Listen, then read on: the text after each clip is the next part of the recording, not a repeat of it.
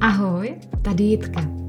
Vítám vás u své podcastové minisérie s názvem Ikichai. Ikichai je propojení Ikigai a čaje. Kdybych měla vysvětlit, co je Ikigai pro mě, tak je to japonská filozofie, která se dotýká smyslu života a to zejména v maličkostech každýho dne. A čaj je taková moje osobní každodenní maličkost. No a proč ze začátku jenom minisérie? Tak já chci vůbec zjistit, jestli je to něco, co mi dává radost, to nahrávání, jestli už ten samotný proces je pro mě zábavný a ikigai. A není tam třeba jenom ta radost na konci, že už to má člověk za sebou, ale jestli tam cítíte a slyšíte ten rozdíl, nepatrný, ale přesto důležitý, pro to, aby člověk mohl dělat ty věci dlouhodobě a udržitelně, tak uh, jste můj člověk. Takže vítejte. Vítejte v prostoru, kde uslyšíte konkrétní příběhy a situace spojené s ikigai myšlenkami a principy, ze kterých věřím, že poplynou i nějaká ponaučení. A já rozhodně totiž nejsem dokonalá a díky tomu mám stále kde brát. Přihodím i nějaké typy o čaji, protože čaj je moje láska, stejně jako život s ikigai. Mimochodem víte, co je nejdůležitější složkou čaje? Je to kvalita vody. Ano, je to tak. Můžete mít sebelepší čaj e, ze sebelepší lokality, z Tajvanu, z Větnamu, z Tajska, z Číny. Ale když ho zalijete blbou vodou, nekvalitní vodou, nedobrou vodou, tak je vám to úplně na nic. Takže kvalita vody je to, co dělá 99% chuti čaje. A je tu první příběh s názvem Vyjeté koleje. Je to už nějaký pátek, kdy jsme si nastavili rodinou vizi, že budeme mít zabydlený tři místa na světě. A pár posledních let už tuto vizi skutečně plně žijeme. Zní to úžasně, ale nese to spoustu, uh, spoustu zajímavých výzev. Začátkem března jsme se přesunuli s rodinou na Tenerife, což je spíše preference mýho muže.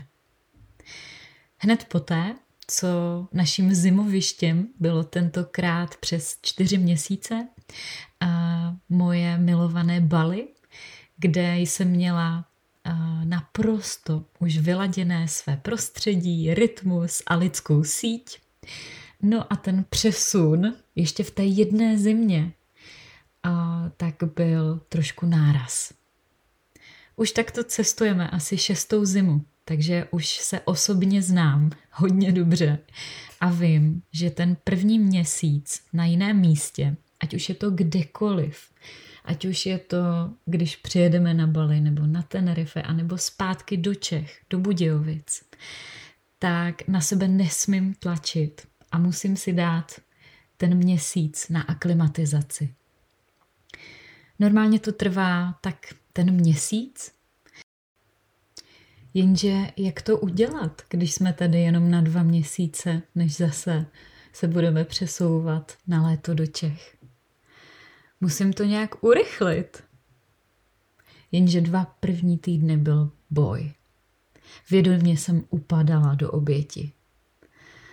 Chodily mi myšlenky, že za tak krátkou dobu přece nestihnu oprášit žádnou vztahovou vazbu, na tož se seznámit. Taky, že mi nevyhovuje ten systém práce, kterou teď, který teď musíme s mužem vlastně mít, protože někdo z nás potřebuje vozit Amálku do školky. Není čas prostor na to najít vhodnou jogu, která by mi seděla jako na bali. A co uvařit? A nějak mi vůbec nechudily ty, ty praktické myšlenky, vůbec mi to jako nezapínalo. A kdy budu mít ten čas jen sama pro sebe? Jaký program prostě vymýšlet pro Amálku na večer a odpoledne? A k tomu ta divná únava už ze všeho, ze všech těch přesunů. Zkrátka smysl naší rodinné vize a bytí se mi rozplýval. Vždyť je to na bednu. Takhle násilně se neustále vytrhávat ze zajetého prostředí. Sotva se usadíme, tak zase mizíme, aby jsme se náhodou nenudili. Byla jsem tak naštvaná, že tu musíme být a na sebe, že tu jen krájím svůj čas a potenciál. Do toho jsem si samozřejmě připadala děsně, že se rouhám a nejsem radši vděčná, že tu vůbec můžu být a že řeším takový problémy.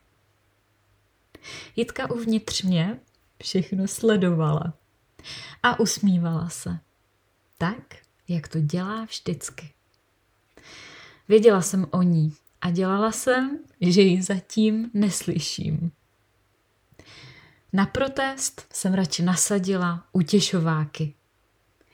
Čas na sítích, přehánět to z prací do večera, no a přejídat se v restauracích a zapíjet to vínem nebo sangrií. Jo, to mě vždycky spolehlivě umrtví. No a pak už nadešel týden, kdy jsem měla mít nové klienty na koučování. A tohle byl přesně ten předěl a ta chvíle, kdy jsem věděla, že už musím kopnout do té bedny a přeřadit do jiných kolejí. Jsem v tomhle opravdu vděčná za svou práci, protože když už nemám tu motivaci udělat to sama pro sebe, tak udělat to pro své klienty to u mě vždycky jistí. Mám totiž pocit, že je mou povinností cítit se uvnitř dobře, pracovat na sobě, protože to pak přímo ovlivňuje tu kvalitu té práce s klienty a i jejich posun ve finále. Cítím tady velkou zodpovědnost. Nemůžu je podporovat z pozice leklé ryby. Vykašlete se na to. Vždyť to stejně nemá smysl. Takže nastala chvíle, kdy jsem si musela, musela udělat prostor na to, naplánovat změnu. To, jak si přenastavím rytmus a aktivity, aby mi dávaly větší smysl a dávaly hlavně energii naspět. Jak přesně vyjedu z těchto automatických kolejí a rychlých dopaminů které tu pro mě na Tenerife byly připravené jako ta nejjednodušší varianta. Takže jasný, že jsem do ní hnedka vklouzla. Ale naštěstí vím, že to moje baly, milovaný baly, je především stav mysli. A moje vnitřní baly mohou žít opravdu kdekoliv No a já už tady mám pro vás sedm kroků, které se skrývají pod pojmem naplánovat změnu, které už mi nějaký pátek fungují. Stojí to trošku času, ale já vám garantuju, že to funguje. První krok je přijetí. Je to opravdu absolutní základ je to bod, bez kterého se kvalitně a efektivně nehneme z místa. Pokud dál v sobě budeme mít jako ten odpor z toho, co je právě teď, tak to nikdy nebude úplně fungovat. Takže je to o tom opravdu přijmout to, kde jsem, kdo jsem, tu přítomnost vlastně, která je kolem nás a nechtít, být jinde, nechtít to mít jinak. Přijmout to, jak je to právě teď a tady. Co je důležitý, tak opravdu nejdřív je potřeba to chtít. Chtít přijmout. Někdy je to těžký, někdy si opravdu změřím, že jako nechci, že nechci, že od jedné do desítky chci třeba jenom na čtyřku to přijmout. Nebo to chci změnit, že to přijmu, ten odpor. Takže uh, v té chvíli uh, já s tím začínám pracovat. Nejdřív se tomu jako rozhodnu otevřít. Není to ještě to, že to přijímám, ale že se tomu už pomaličku otevírám. A to musím říct, že to otevření se čemukoliv, jiným možnostem, i který jsou pro nás třeba zatím nepředstavitelný, tak je něco, co skvěle funguje. Uh, úplně můžete pozorovat jako hmatatelný, jako změny v tom přístupu už třeba za jeden den, kdy se něčemu otevřete. Není to třeba za sekundu, za pár minut, ale další a další den, když jenom tomu nebráníte a otevřete se tomu, tak to začíná proudit a přicházet. Čím se to podporuju, to přijetí, tak je více věcí, ale teď momentálně mi skvěle funguje rituál přijetí. Je to takový rituál, kdy si každý ráno vlastně říkám takovou mantru, že s láskou a vděčností přijímám sebe sama uprostřed toho všeho. Je tam více těch věcí a důležitý je jako nechtít, nechtít to změnit, opravdu přijmout sama sebe, sám sebe uprostřed toho všeho, co je právě teď.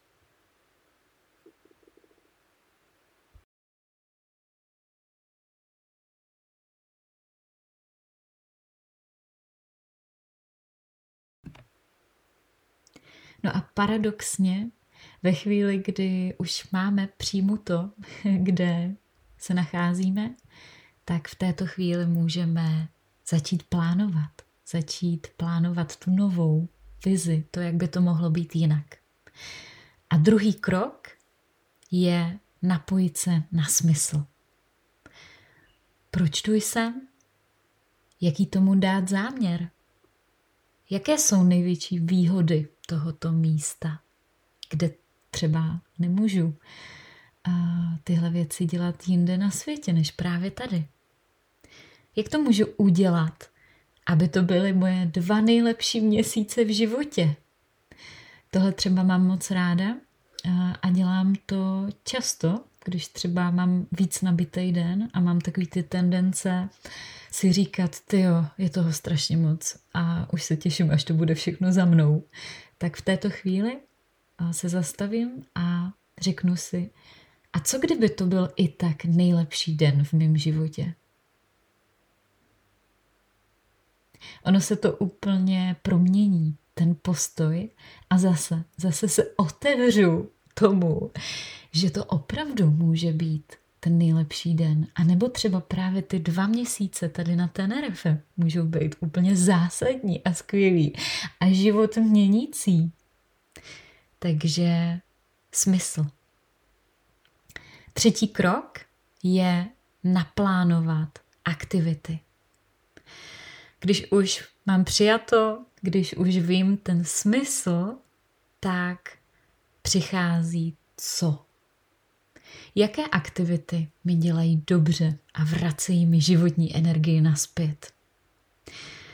Už se naštěstí dobře znám, takže je to daleko rychlejší, než kdybych zase znovu vymýšlela kolo a tahala to z paty. Takže vím, kdo jsem a co mi dělá dobře. A vím, co mi dělá dobře tak, že když jdu tomu naproti, tak vlastně mi to tu energii vrací, tak si tu životní energii jako dokážu vytvořit. A s tím souvisí čtvrtý krok, jít tomu naproti. Opravdu jít tomu naproti, jako kdyby na tom závisel život, protože on závisí. A je to o tom vlastně to prožít ty dny tak, kdo jsem já a mít tam ty věci, dát si je do toho kalendáře a jít jim naproti. Další krok, pátý, je nastavit si pravidla, rámce a limity. Eh, já miluju pravidla, který můžu porušovat. To mi dělá strašně dobře. Mám ráda takový ten jako systém mít, ale takový jako volnější. Prostě takový jako rámec, takže u mě to třeba je to, že zkrátka práce končí ve tři a pak už vypínám mobil. Nebo že si neberu už počítač do postele, ale díváme se, když tak v obýváku na něco. Pravidla, cvičení, ať je tam minimálně dvakrát týdně. Že to musí být v tom kalendáři, protože vím, že když to tam není, tak to má obrovský vliv na, na moje fungování kdy s Amálkou budu já, kdy s Amálkou bude zase David a tím pádem, jako kdy budeme mít ten čas každý sám pro sebe a už vím, co v něm v tom času sama pro sebe mám dělat, abych neseděla doma právě, abych ho ne, nezneužila na to sedět doma a koukat do mobilu, ale opravdu dělat to, dělat to, co mi vrací tu energii naspět. Další krok, už šestý, tak už je jako krásný, když už to dostanete do téhle fáze. A ten krok je dělat to. Make it happen. Zkrátka dělat to, ať se to zajede. A opravdu už za měsíc, už je člověk, když to jako dělá, tak už je krásně jako dosednutý, má to tak jako zaběhlý, zajetý a vlastně pak už se do toho krásně jako tak jako vpluje a už to jenom dělá. A pak už třeba jenom nějaký detaily poupravuje, ale je tam nastavený ten systém, systém, který dělá člověku skvěle a dobře a je jeho. A, takže já musím říct, že po tom měsíci už je to zaběhlý, Druhá věc je, že uh, už za chvilku zase pojedeme do Čech a tam si to budeme nastavovat znovu. Abychom se náhodou nenudili, ale já věřím, že s tímto systémem to půjde zase o něco s nás. A poslední krok, který je nesmírně důležitý, je oslava. Nezapomenout opravdu cítit tu hrdost, hrdost za to, že se nám to povedlo takhle nastavit, prožít, žít a pořád být vděčný, vděčná za to, co už mám, co se povedlo a užívat si to, užívat si to každý den, to bytí, žití a i těšení tam třeba vsunout. U mě třeba právě na to, že bude léto v Čechách a já už se teď připravuju a těším na to, jak si to třeba zase pozměníme, ten náš systém a že zase budeme plánovat nějakou změnu. Takže oslava a vděčnost za to, co už mám a to nás vždycky hodí do takové krásné energie. Kdybych mohla mít jedno přání, co si vzít z toho dnešního dílu, tak je to to, že my všichni jsme jenom lidi. Jsme jenom lidi. A je úplně v pohodě vět občas z těch našich dokonalých a ideálních kolejí, který si představujeme. A já si vždycky vzpomenu na příběh Tima Ferise, který jako mistr podnikání a plánování, tak občas eh, párkrát v roce vyjede z těchto kolejí a tráví čas v absolutním chaosu, přejídá se a všechny možné věci. Taky si vzpomenu na Simona Sinka, který nedávno vyhořel, i když je odborníkem na proč. Takže i já, jako Ikigai koučka, nemusím být zkrátka každý den v Ikigai naladění. A můžu si taky někdy zanadávat. Tyhle automatické koleje a rychlé dopaminy, výpadky a nedokonalosti tam totiž má každý z nás. Ty koleje tam vždycky jsou, vždycky tam budou a budou nás lákat. A my se můžeme vždycky každý den znovu a znovu rozhodnout, po kterých těch kolejích jako chceme jet. V jakém proudu chceme plout. Ano, bolí to, není to příjemný, chce to nějakou práci, není to přes noc, chce to investovat hodně energie, ale stojí to absolutně za to. Tak jo, tak čaj příště.